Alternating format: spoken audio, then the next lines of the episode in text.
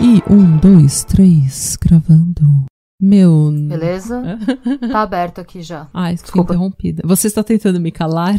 Igual aquela, Sorry. Desculpa, não estou tentando te calar. aquela senhora muito engraçada. Aquela. É, meu nome é Natália Salazar. E eu sou Renata Schmidt. E esse é o podcast Patramada Criminal. Olá, bem-vindes. Halloween! Spooky Halloween! É, antes da gente começar, eu tenho uma correção que foi enviada pra gente por uma amiga pessoal e do podcast chamada Maria, que está em Irlanda e que eu vou conhecer logo mais, Sim. quando eu for encher o saco de vocês na Irlanda. Ela falou pra. Ela, ela foi tão linda. Como sempre, ela pegou. Maria é uma querida. Ela é linda. E daí ela pegou. Ela, ela mandou uma mensagem falando assim: é, Nah, desculpa, não fica brava comigo.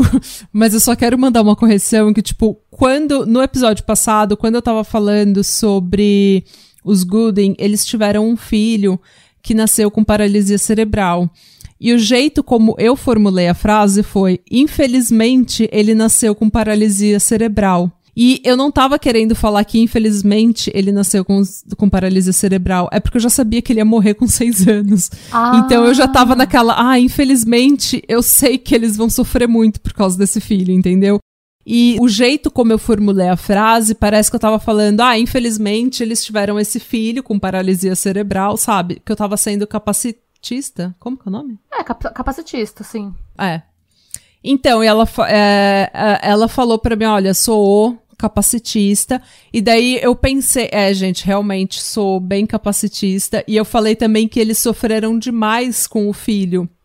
Mas eu não queria falar do filho em si. Eu tava falando que eles sofreram muito pela questão financeira, porque era uma família de baixa renda, que teve que pagar tudo do bolso pro filho, não queria mandar o filho para uma instituição, como era o estigma né, da sociedade naquela época, era mandar o filho embora. É, e também porque eu sabia que o filho tinha morrido e eles tinham sofrido muito com a perda do filho. No livro que eu ouvi pra fazer o episódio, eles detalham o sofrimento da família. Então, pra mim, quando eu tava falando do filho, eu tava falando, ah, infelizmente ele nasceu assim, assim, assado.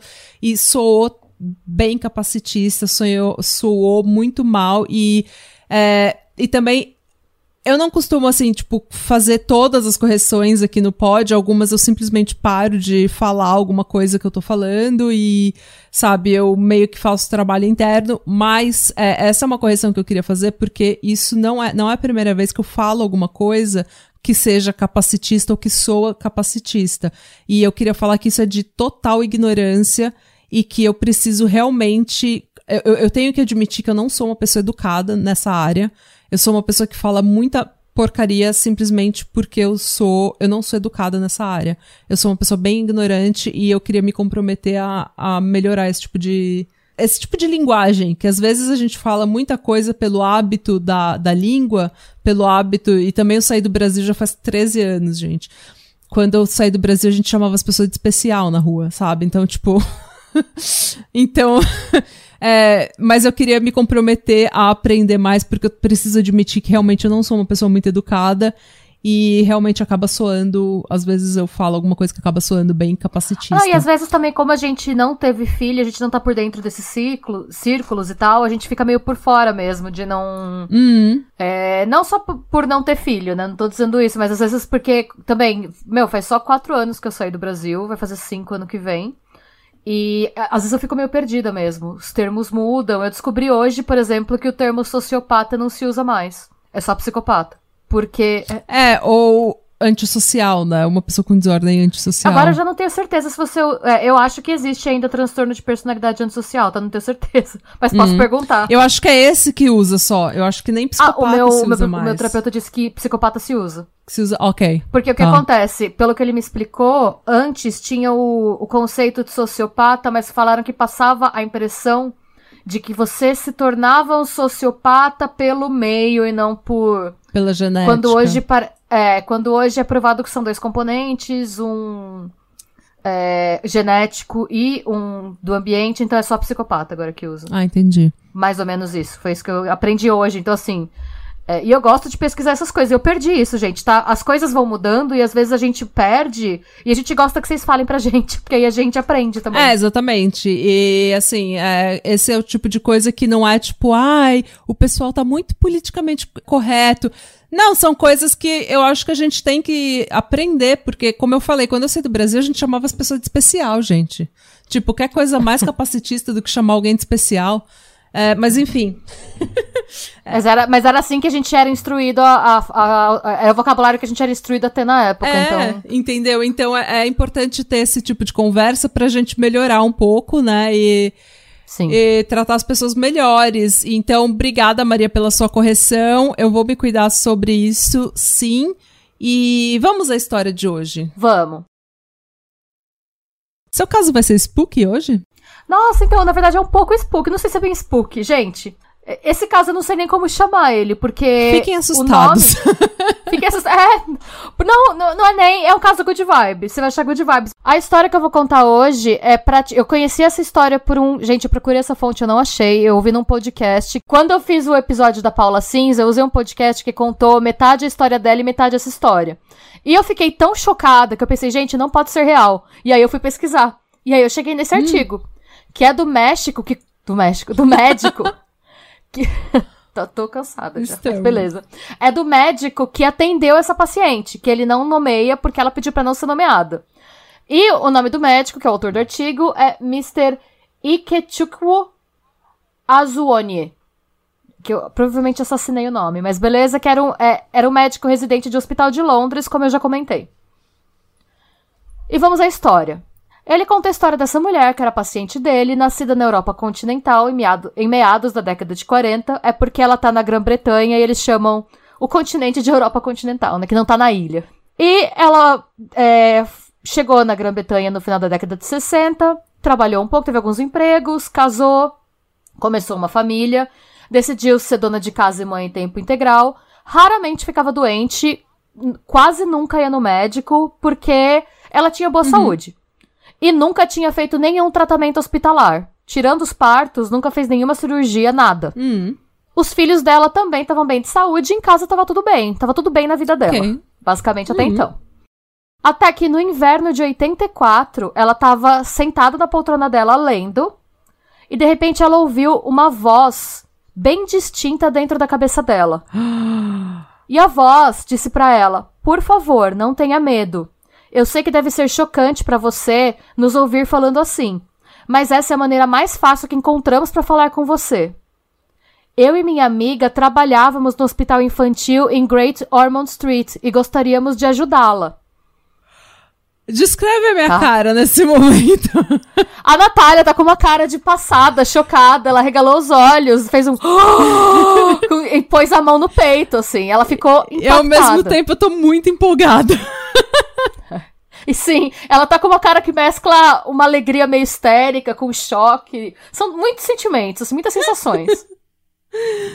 Ele chama essa, essa mulher, né, o tempo todo no artigo de AB, né? Porque provavelmente o primeiro nome dela começa com A e o sobrenome uhum. dela com B. Beleza. Ela, a AB, ela já tinha ouvido falar desse hospital, mas ela não sabia onde o hospital ficava e nunca tinha ido nesse hospital.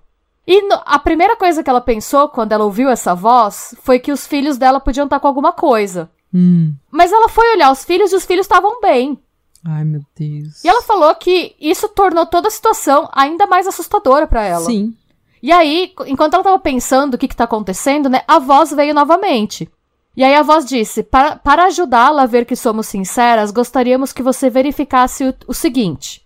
E essa, a, essa voz deu para ela três informações separadas que ela não tinha na época.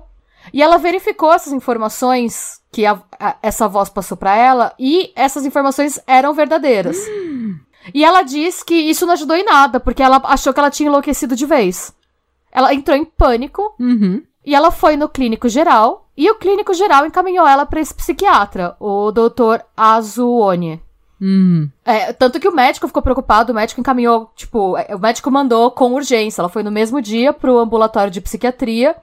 E esse médico diagnosticou ela com uma psicose alucinatória funcional. Ok.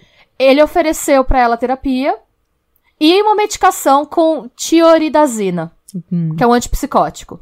Para seu grande alívio, né, da paciente, as vozes dentro da cabeça dela desapareceram depois de algumas semanas com o antipsicótico. Hum. Alguém tem que dar pro Kanye West isso. E ela ficou tão feliz que ela não tava mais ouvindo aquelas vozes falando que queriam ajudar ela, falando que queriam ajudar ela, que ela decidiu, ela e o marido, decidiram comemorar que tava tudo bem, saindo de férias. Hum.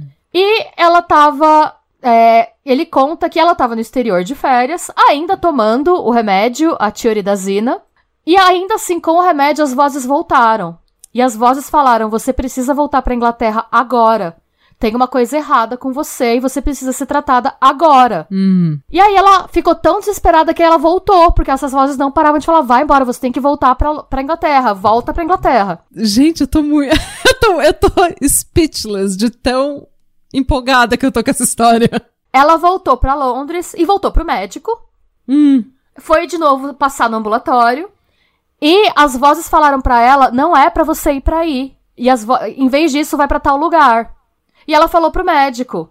É, ela contou isso pro médico, né? E ela ficou meio relutante, mas ela pensou: meu, só pra desencargo de consciência, eu vou ver que lugar é esse.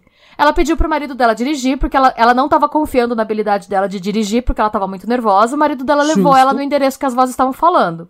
Uhum. Era o endereço de- do departamento de tomografia computadorizada de um hospital londrino, que ela também não conhecia, ela nunca tinha ido antes. ela chegou lá e as vozes falaram que ela tinha que entrar e pedir pra fazer uma varredura no cérebro por dois motivos. Um, ela tinha um tumor no cérebro. Dois, o tronco cerebral dela estaria inflamado. Gente. E aí ela chegou no ambulatório e pediu esses exames. Lá no centro de tomografia, desculpa. Ela chegou no departamento de tomografia e pediu exatamente esses exames e descreveu o que ela tinha. Hum. Mas, é, eu não sabia disso antes, né, de ler o artigo. Esses, é, só pra vocês saberem, esse tipo de problema que ela narrou, que ela teria, é, causam alguns sintomas. Então ela teria que, que ela não tinha. Dor de cabeça, tontura, tem vários, vários sintomas envolvendo um tumor no cérebro e a inflamação que eles descreveram, né? Uhum. Então, não- ninguém. E tem outra coisa, gente. A Inglaterra tem sistema gratuito de saúde. Uhum. Mas pra você fazer um exame desse, você precisa de um encaminhamento de um psiquiatra ou de um neurologista, porque é um exame muito caro Uhum. É igual aqui, você não consegue, por ser um sistema público, e também igual o SUS, você não pode ir no SUS e falar, eu quero ter um check-up de cabo a rabo, porque isso tudo custa Sim. pro Estado, então você precisa passar num clínico pra ele te encaminhar e falar, olha, realmente você precisa ver um especialista. Porque se todo mundo for pro especialista, o especialista vai ficar sobrecarregado e às vezes seria uma coisa que você podia, um médico, um clínico geral podia te ajudar. Então você tem que ser encaminhado, você não pode pegar e pedir esse exame. E aí, pra deixar ela mais tranquila, o médico pediu uma tomografia do cérebro e ele explicou numa- na carta que vozes alucinatórias estavam falando pra AB que ela tinha um tumor cerebral, que ele não tinha pessoalmente encontrado nenhum sinal físico sugestivo de uma lesão ocupando espaço intracraniano e que o objetivo do exame era só tirar isso da cabeça dela.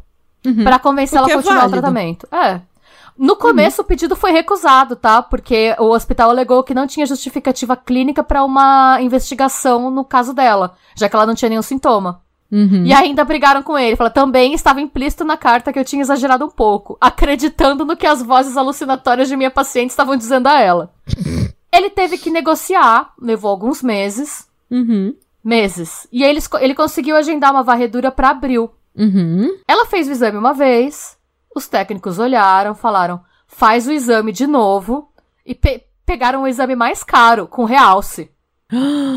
E o exame revelou uma. O que ele, eu vou ler exatamente o que ele falou aqui, tá? Uma massa parafa, massa parafalcina frontal posterior esquerda, que se estendia pela foice até o lado direito. Tinha todas as as aparências de um meningioma, um tumor no cérebro. O neurocirurgião consultor a quem encaminhei a B notou a ausência de dor de cabeça ou quaisquer outros déficits neurológicos focais relacionados a essa massa, e discutiu com a B e seu marido os prós e contras da operação imediata em relação à espera pelo aparecimento de sintomas.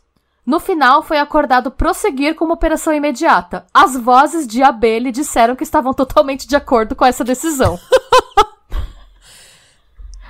É. Gente, essas foram. É o, cére é. o cérebro dela mandou uma mensagem para o cérebro dela.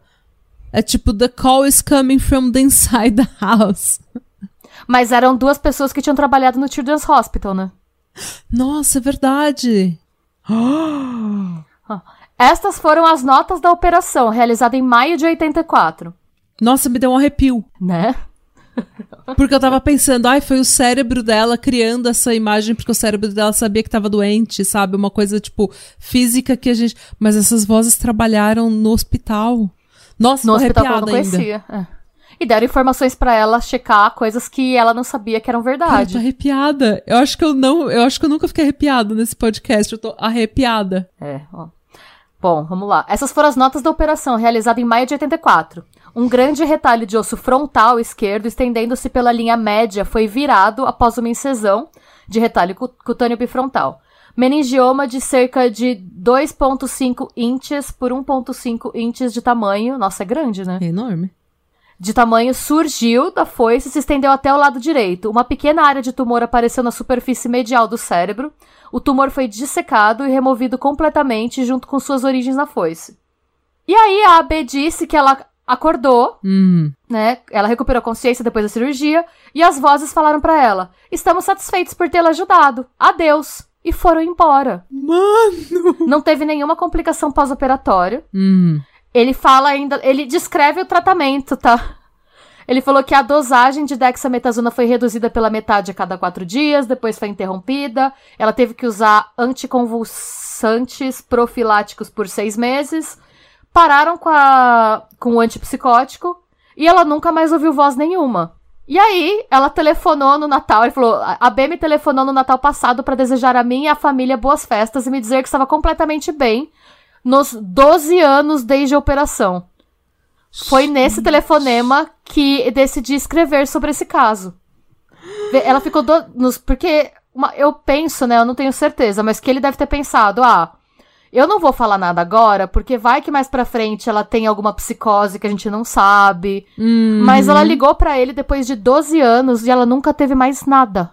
Nenhuma doença, nenhum problema, nada. Gente. E aí ele dá, ele vai dando a análise dele, né? Sabe-se que as lesões intracranianas podem estar associadas à sintomatologia psiquiátrica. Basicamente, é, lesões no cérebro podem fazer você ter alucinação. Uhum. Mas esse é o primeiro e único caso que encontro em que as vozes alucinatórias procuravam tranquilizar a paciente de seu interesse genuíno em seu bem-estar, ofereceram uhum. um diagnóstico específico, encaminhou-a para o tipo de hospital mais bem equipado para lidar com seu problema, expressou prazer por finalmente ter recebido o tratamento que desejavam para ela, despediu-se depois e desapareceu. Apresentei seu caso em uma conferência no final daquele ano. A B compareceu e foi questionada de perto por várias pessoas sobre os vários aspectos da sua experiência. O público foi dividido ao meio. As pessoas, que hoje seriam chamadas de X-Files, se regozijaram porque o que aconteceu com ela foi um exemplo claro de comunicação telepática de duas pessoas bem intencionadas que psiquicamente descobriram que a B tinha um tumor e procuraram ajudá-la. E aí ele chamou outro grupo de ex-phobes, ou seja, as pessoas que queriam uma explicação racional e conhecida. Eu. Segundo eles, a B havia recebido o diagnóstico de um tumor cerebral em seu país de origem e queria ser tratada gratuitamente. E aí falaram que ela inventou as vozes porque ela queria tratamento gratuito. Entretanto, a B morava na Grã-Bretanha há 15 anos e já tinha direito a tratamento gratuito. Ou é, seja, porque... ela não precisaria inventar nada para ser tratada gratuitamente. Com o tempo que ela morava e o casamento, ela já tinha direito. Sim. Ela podia pedir exames. Além disso, ela ficou tão aliviada quando as vozes desapareceram pela primeira vez com a tioridazina que saiu de férias para comemorar a recuperação de sua sanidade. Sim. E aí teve um grupo nessa conferência que ofereceu uma opinião diferente. A, opini a opinião deles era que apesar da total falta de sinais físicos, era improvável que um tumor desse tamanho não tivesse absolutamente nenhum efeito sobre o paciente. Hum. Ela deve ter sentido alguma coisa, argumentaram. Eles sugeriram que um sentimento engraçado em sua cabeça levou a temer que ela tivesse um tumor no cérebro. Uhum. Esse medo a levou à experiência de vozes alucinatórias. Ela pode ter inconscientemente recebido mais informações sobre vários hospitais do que imaginava. E essas informações foram reproduzidas por sua mente como parte da experiência alucinatória auditiva. Eu Não sei. As vozes expressando satisfação com o resultado do seu tratamento eram sua própria mente expressando seu alívio pelo término da emergência. É, E isso o foi o que eu pensei. Até você falar que as vozes trabalhavam no hospital. Sim. E deram endereço, gente. Por mais que você tenha, tipo, informações, tipo, que você pegue, é, as vozes deram endereço pra ela. E as vozes mandaram ela parar no meio das férias dela pra voltar pra Inglaterra e mandaram ela pro lugar e falaram o exame que ela tinha que pedir. Isso uma pessoa sem nenhuma formação em medicina, Então. nenhum, nenhum histórico de doença, que foi no hospital só pra ter filho. Não. Então, assim, Não. Não. Não. Ele tem. é, ele termina falando que as vozes expressando a satisfação com o resultado seria propriamente dela expressando o alívio. Hum. E ele falou que o desaparecimento total dos sintomas depois da retirada do tumor mostrou que os sintomas estavam pelo menos diretamente relacionados à, presença- à presença da lesão. Mas é aquilo, gente. Ele mesmo, médico, não acredita muito. Ele jogou essa opinião porque deram lá e ele falou: obtive consentimento assinado do da, da paciente para publicação. Hum. Mas assim, ele não sabe explicar o que aconteceu, porque ele nunca viu isso. Foi o primeiro e único caso desse tipo que ele viu. Sim, é. Gente, eu não sei no que acreditar, porque quando você começou a falar, eu fiquei pensando, nossa, que legal, o cérebro dela deu uma mensagem para o cérebro dela. Tipo aquela, aquela frase, sabe? Que a gente estudando é, física é o átomo tentando entender ele mesmo. Sim. Então, ou que, tipo, o cérebro foi o, é o único. É a única coisa no mundo que deu o próprio nome pra ele mesmo. Tipo, que se deu o próprio nome.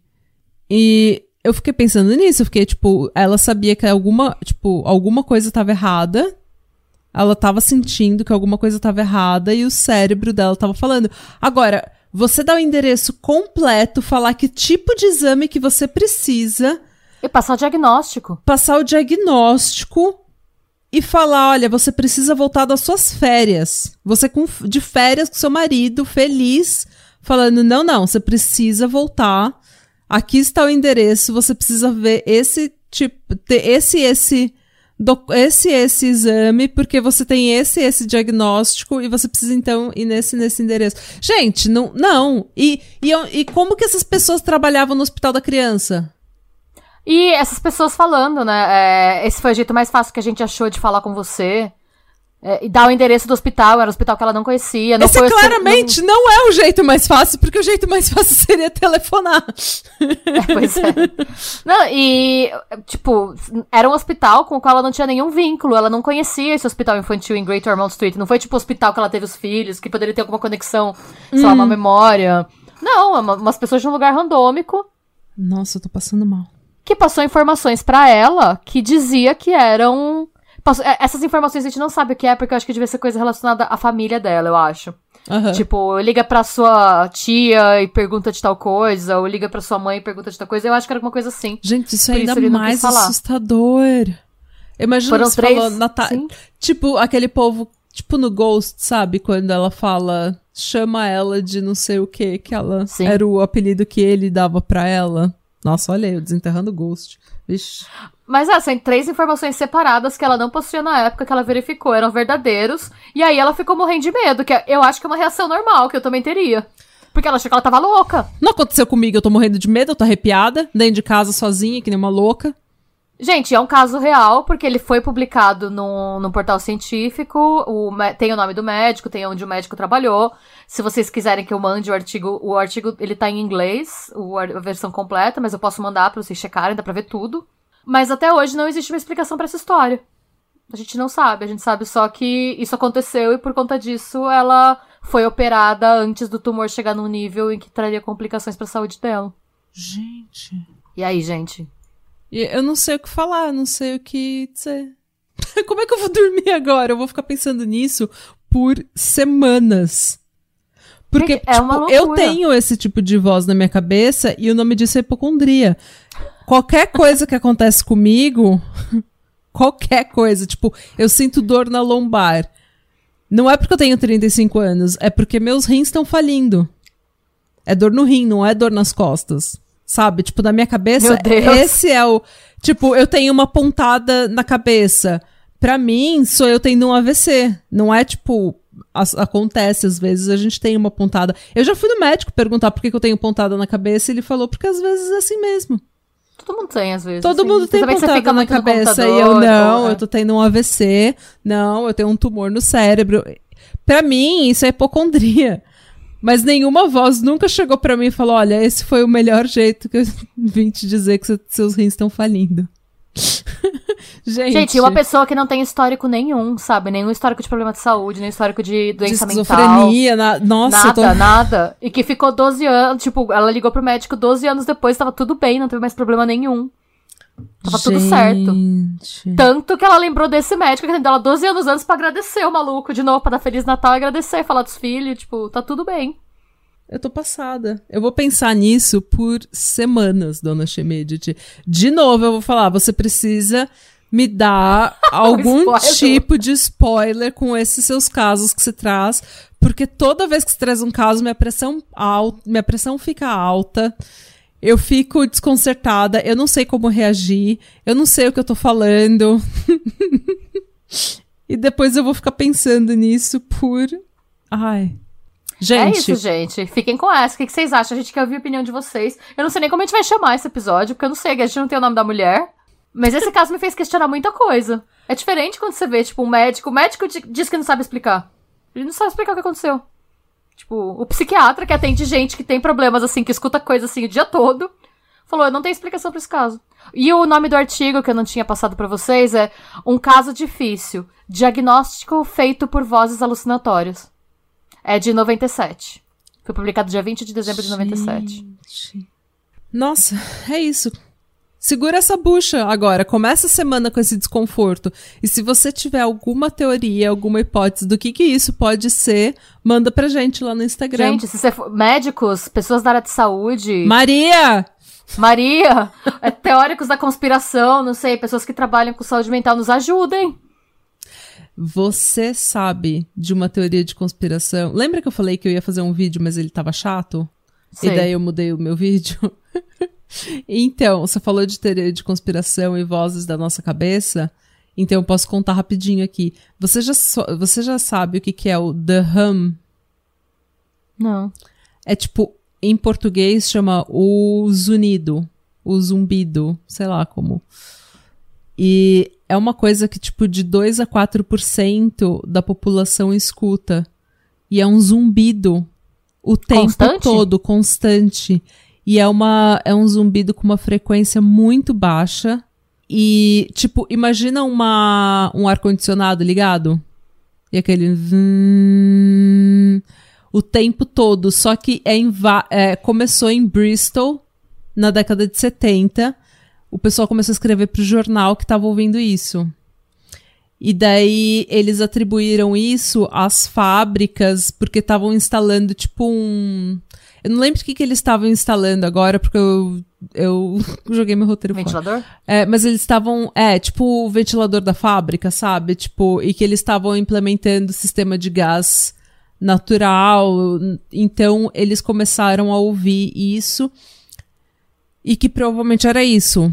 E daí muita gente fala que é simplesmente é, pessoas que são é, hipersensíveis, sabe? Com o ouvido e conseguem ouvir certas coisas que os outros não ouvem. Só que tem gente que começa a ouvir isso depois de velha. Não é sempre que a pessoa nasce ouvindo isso.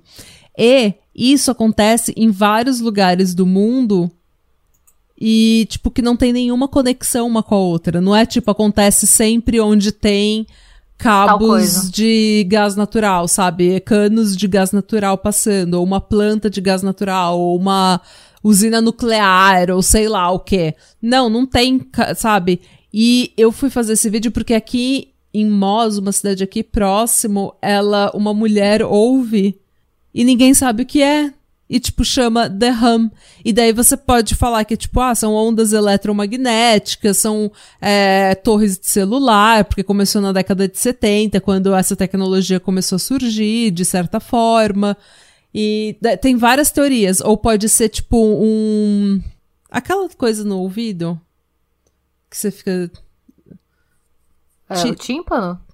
É, tipo, pode ser algum problema no tímpano, sabe? Alguma doença. É, eu pensei em alguma formação diferente, alguma mutação na, na formação dos ossos do ouvido, né? Da caixa.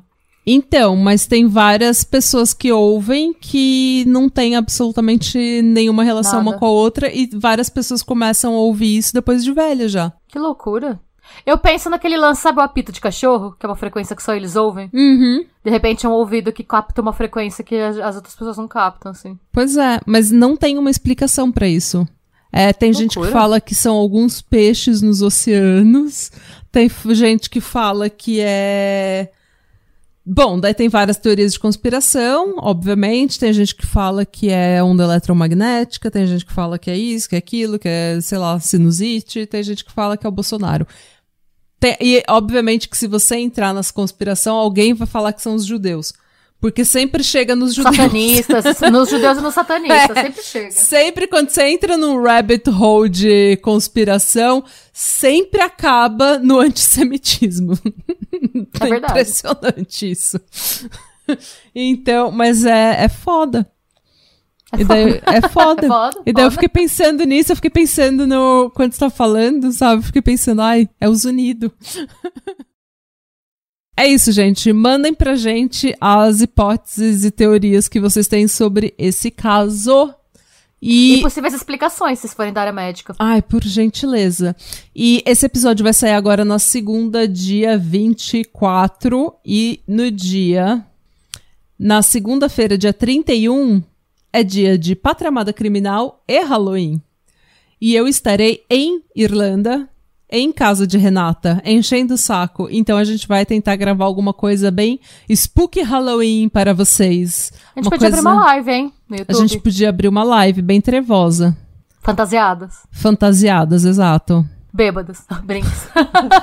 Vão as duas pro pub. A gente vai fazer uma live do pub. Do pub, falando de. True crime de true crime. Eu acho legal isso.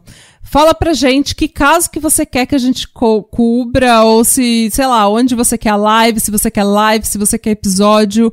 Fala pra gente, porque, como eu falei, semana que vem eu estarei em casa de Renata. Irlanda. E a gente vai surtar na Irlanda, porque eu tô louca pra conhecer a minha amiga, eu tô louca pra conhecer a Irlanda, e eu tô louca pra ter férias, porque eu não aguento mais trabalhar, gente. Vai ser muito legal. Já estou animada. Eu também. Também tô precisando de férias. As duas vão tirar férias, gente, ao mesmo Ai, tempo. Vai ser uma loucura. Gente, imagina! Vou beber uma cerveja para comemorar as minhas férias. Minha primeira cerveja em quase cinco anos. A gente, uma cerveja. Ficar, a gente não vai ficar bêbado, porque eu vou beber uma cerveja, eu vou e dormir, dormir no tá pub. Tudo bem. dormir na mesa do pub. Não, você vai devagar. Se você começa, toma um half pint, que aí você toma vários half pints. Você pode experimentar cervejas distintas. Era mega pint. gente. Litrão! é, é, isso, isso gente. gente. Sejam bons. Busquem conhecimento. E nunca ouçam as vozes da sua cabeça, a menos que seja um diagnóstico médico, porque elas podem salvar sua vida. Se for um diagnóstico médico, faz o exame só pra desencargo. É, se alguém tá falando, tipo, você é Jesus. Não, isso não. Mas se alguém você falar, é um você tá com problema, é. Daí não. Mas se alguém falar, tipo, você tem um tumor no cérebro, de repente é o seu cérebro tentando te dar um alerta. Sim, é por que não fazer o exame, né? Faz o exame. Se eu é. gosto de falar pra fazer o exame, faz o exame. É. Não faz mal para ninguém. De repente é o seu, de repente é o seu cérebro falando, me tira daqui. Pelo amor de Deus, me ajuda. Vai saber, gente. Vai saber. Faça o exame. Isso. E adeus. Arredebrar. Slå. Bye.